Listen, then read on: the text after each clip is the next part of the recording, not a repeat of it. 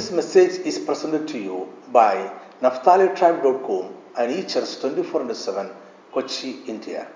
I am Professor Jacob Abraham. Edward Gibbon is a historian who lived in the 18th century. His famous book is The Decline and Fall of the Roman Empire. The book traces Western civilization from the height of the Roman Empire to the fall of Byzantium from 98 AD to 1590 AD. This is a marvelous book that was published after 20 years of labor in six volumes. In this book, Gibbon cites five important causes for the fall of the Roman Empire.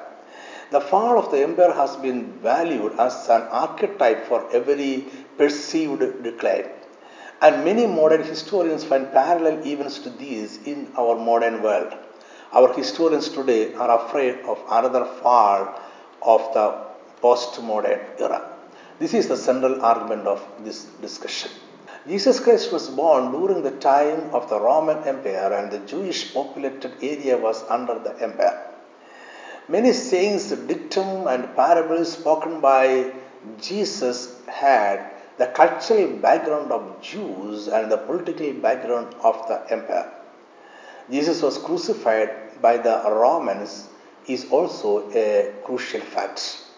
It was not accidental that Jesus was born during this particular historical era. In fact, God, the creator of the universe, was managing every event in the history to the Roman Empire so that Jesus could be born at the right time. In Galatians chapter 4, verse 4, we read, But when the fullness of the time had come, God sent forth his Son, born of a woman, born under the law. In other words, the time of our Lord's birth was God's appointed hour, the moment for which God had been long preparing. God arranged and rearranged human history for the miraculous birth of Jesus Christ. Thus, Christ's birth and life took place not accidentally somewhere in the history, but in a prepared historical background. In this discussion, we will be talking about the silent years, Roman Empire and its fall, five causes for the fall of the Roman Empire, and parallels in our modern world.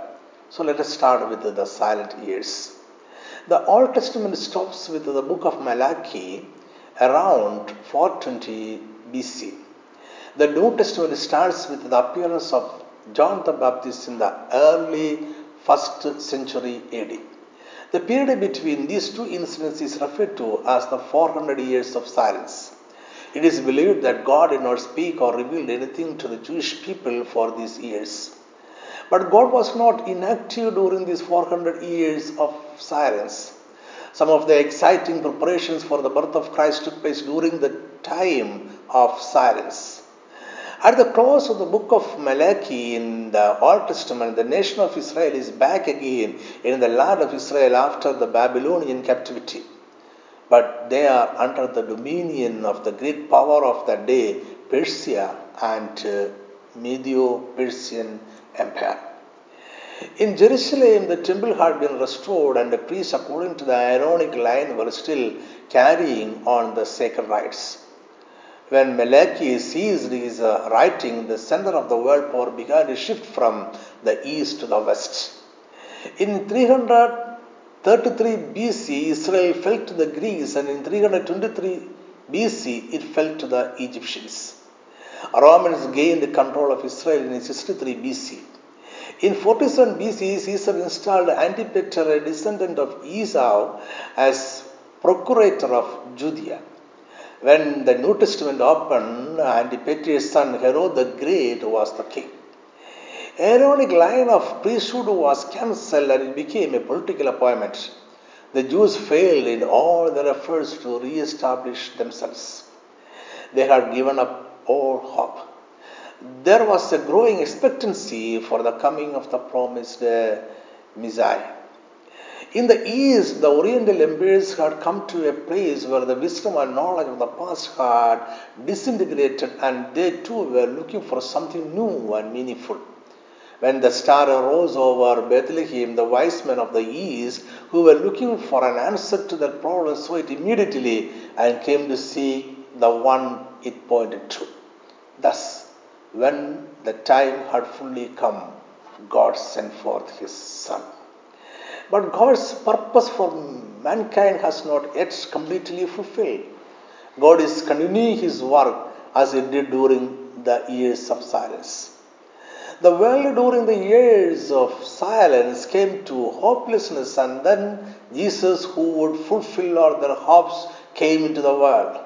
Just like that, the modern world is facing a time of rampant hopelessness across the earth. And God surely is moving to fulfill all the prophetic words concerning the second coming of Christ to establish His kingdom. What God has done in history, He will do it again. After learning a few things about the silent years, let us move to the Roman Empire itself. Rome was a city in the center of the country of Italy. In 753 BC, the legendary founder of the city, Romulus, founded a monarchy. But Rome became a republic in 509 BC. The assassination of Julius Caesar in 44 BC was followed by civil unrest. Caesar's adopted son Octavian defeated the political factions and re-stabilized Rome. So, in 27 BC, the Roman Senate voted to give Octavian virtually unlimited power under the imperial title Augustus. Thus, he became Caesar Augustus. This was the end of the Republic and the beginning of the Roman Empire. The Roman Empire lasted approximately 1500 years. The first two centuries of his rule was a period of unprecedented political stability and prosperity known as the Pax Romana or Roman peace. Not all of Augustus' successors, however, were as capable and civil strife occurred frequently. So, in 293 AD, Rome created a tetrarchy, a government ruled by four leaders. This stabilized Rome for a bit but later fell apart, splitting the empire between east and uh, west. In the early 5th century, Rome was attacked first by the Germanic Visigoths and then later by the Germanic Vandals. The fall of the Western Roman Empire finally happened in September 476 AD when Romulus Augustulus, the last Roman emperor of the West, was deposed by a Germanic prince called Odovacar. Still, the Eastern Roman Empire survived for another thousand years. It lived on and became a new power called the Byzantine Empire. The Byzantine Empire lasted for almost a millennium as a dominant Christian power in the world. But Constantinople, the capital city, was attacked in the 15th century by the Ottoman Empire. They captured Constantinople in 1453 AD and renamed it to Istanbul. Thus, the Eastern Roman Empire also fell. Caesar Augustus was the Roman emperor during the New Testament period. Augustus meant great or venerable. The title deified him and gave him divinity to Caesar, and eventually he became an object of worship. Augustus was also referred to as the savior of Rome and the world and the Son of God. The great deeds of Augustus were known as Evangelion, a Greek term translated as good news or gospel. Here, let us have a look at the birth narrative of Jesus in Luke chapter 2. Luke's birth narrative is obviously related to the Roman Empire. Let us read three passages from the Bible announcing the birth of Christ. Here, Jesus is declared as the Son of God and Savior, and peace was proclaimed. Luke 1:35 And the angel answered and said to her, The Holy Spirit will come upon you and the power of the highest will overshadow you. Therefore, also that Holy One who is to be born will be called the Son of God. Luke 2 11. For there is born to you this day in the city of David a Savior who is Christ the Lord. Luke 2:14 Glory to God in the highest and on earth peace and goodwill towards men. The claim of Augustus as God is turned upside down by a baby who was born in Bethlehem. Jesus is born as the true Son of God, the Savior and the Prince of Peace. And the qualities that were given to the Roman Empire have turned out to be a cheap imitation. In his historic masterpiece, The Decline and Fall of the Roman Empire, Gibbon identifies five major causes for the fall of Roman Empire. As we continue to discuss the five causes for the fall of Roman Empire, I may request you to compare and find parallel events in the modern world. The first reason was a rapid increase of divorce. There was a rapid increase of divorce during the last days of the Roman Empire. They undermined the dignity and sanctity of home, which is the basis of human society. The decline of family system destroyed the fabric of the society. In the last phase of the Roman Empire, as in our world today, people began to turn to a new morality that no longer valued marriage and the family. History tells us clearly that the increase in divorce was a foundational reason for the fall of the awesome and mighty Roman Empire. We, the moderns, ignore this historical reason at our peril. Divorce and family disintegration are rampant in all nations these days. Largely forgotten is the fact that family lays the groundwork for learning individual character, values, goals, morality, self control, and loyalty. The early Romans basically understood this, and it was a force that helped Rome to grow into a power and, uh, and a greatness. But the later Roman ignored it and it fell.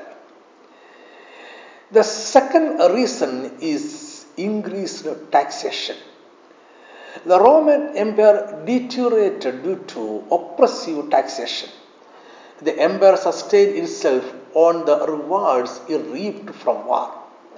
The plunder and looting of territories allowed the empire to stay in power for over a thousand years. Economic problems began in the second century when the empire reached the limit of its expansion. With no new territories left to conquer, a policy was enacted of debauching the currency to fill the gap between the rising expenditures and falling revenues. Inflation was the inevitable result. The once strong currency of denarius was transformed into something so worthless. Even soldiers refused to accept their pay in denarius, and tax collectors refused to accept it. Taxes kept rising so that parents were commonly forced to sell their children into slavery to raise money to pay taxes. Non payment of taxes was punished by torture and even burning alive. Tax collectors also faced death penalty if they failed to collect sufficient revenue. Naturally, both rich and poor wished that the barbarian nations in the neighborhood may deliver them from the burden of Roman taxation. As a result, they welcomed and aided the barbarians who would ultimately bring about the end of the Roman Empire. Many Roman peasants even fought alongside their invaders, others simply vacated the empire altogether. The third reason is the insatiable craving for pleasure. Mad emperors, fierce warriors, brutal entertainments, and lascivious lifestyles are behind the fall of the Roman Empire. There was a widespread craze for pressure sports, becoming every year more exciting and more brutal. The money spent on gladiator games strained the exchequer of the empire. There were thousands of unemployed young Romans, and it led to civil unrest and rioting in the streets. So the mob needed to be distracted and amused with spectacular games. In the Roman Empire, it was bread, chariot races, and gladiator games that filled the belly and distracted the mind of the young citizens, allowing emperors to rule as they saw fit. Obesity was a widespread physical problem among the rich Romans. Feast, entertainment, and no work produced a mass of obese people. But tragically, while the rich feasted, the common men starved. A resentment and civil war arose. Feast and entertainment are the yard for happiness in our modern world also. We celebrate violence like the Romans as long as it does not harm us. Violence is a public show now that people enjoy through videos and cinemas. Yes, we are more or less like the citizens of the falling Roman Empire. The fourth reason is an unsustainable build up of armaments Excessive military spending played a major role in the fall of the Roman Empire. Military spending left few resources for other vital activities such as providing houses and maintaining public roads. Romans believed if you wish for peace, prepare for war. Augustus is credited with uh, creating the world's first peacetime military. Before him, armies and navies were raised to lead an attack or prepare a defense. He raised a professional military force to maintain order and defend uh, borders in peacetime. During the time of expansion in the Republic and early empire, Roman armies had acted as a source of revenue for the Roman Empire. They plundered and conquered territories and displayed the wealth in triumphs upon their return. However, after the empire had stopped expanding, the source of revenue dried up and the military expenditure became a crushing burden on the finances of Roman states. As military size and cost increased, the per capita cost for maintaining the army also increased. Emperors were forced to raise taxes frequently. Farmers and businessmen mostly paid these taxes, which greatly hurt the economy. Citizens quickly lost their pride in Rome, the army, and the citizens no longer wanted to sacrifice for the good of Rome. The fifth and the last reason cited by Gibbon is the decay of religion. The fifth cause of the fall of the Roman Empire cited by Gibbon is the decay of religion. Roman civic and religious life was deeply connected with religion. The total disregard for human and animal life resulted in a lack of ethics. A perverted view came into existence of what was right and wrong, good and bad, desirable and undesirable. Adultery and divorce increased, prostitution flourished, homosexuality was stimulated by contact with Greece and Asia. Infanticide flourished as poverty grew, men became more and more selfish and corrupt. Young men increasingly took to using cosmetics and wearing feminine like hair arrangements and wore feminine garments. Immigration from other cultural groups brought together a hundred foreign cultures into the empire. Women want the free administration of their dowries, they divorced their husbands or occasionally poisoned them. They doubted the wisdom of bearing children in an age of urban congestion and imperialistic wars. By 160 AD, there had been a decline of population, and the state found it hard to raise an army as in the former days. Gibbon considers the influence of Christianity as one of the causes of the fall of Roman Empire. But the blame for the fall of the empire cannot be put on Christianity. It is not even one of the major causes. The Eastern Roman Empire, Byzantium, was officially a Christian country. It stood firm and strong for thousand more years, even after the fall of the western part of the empire.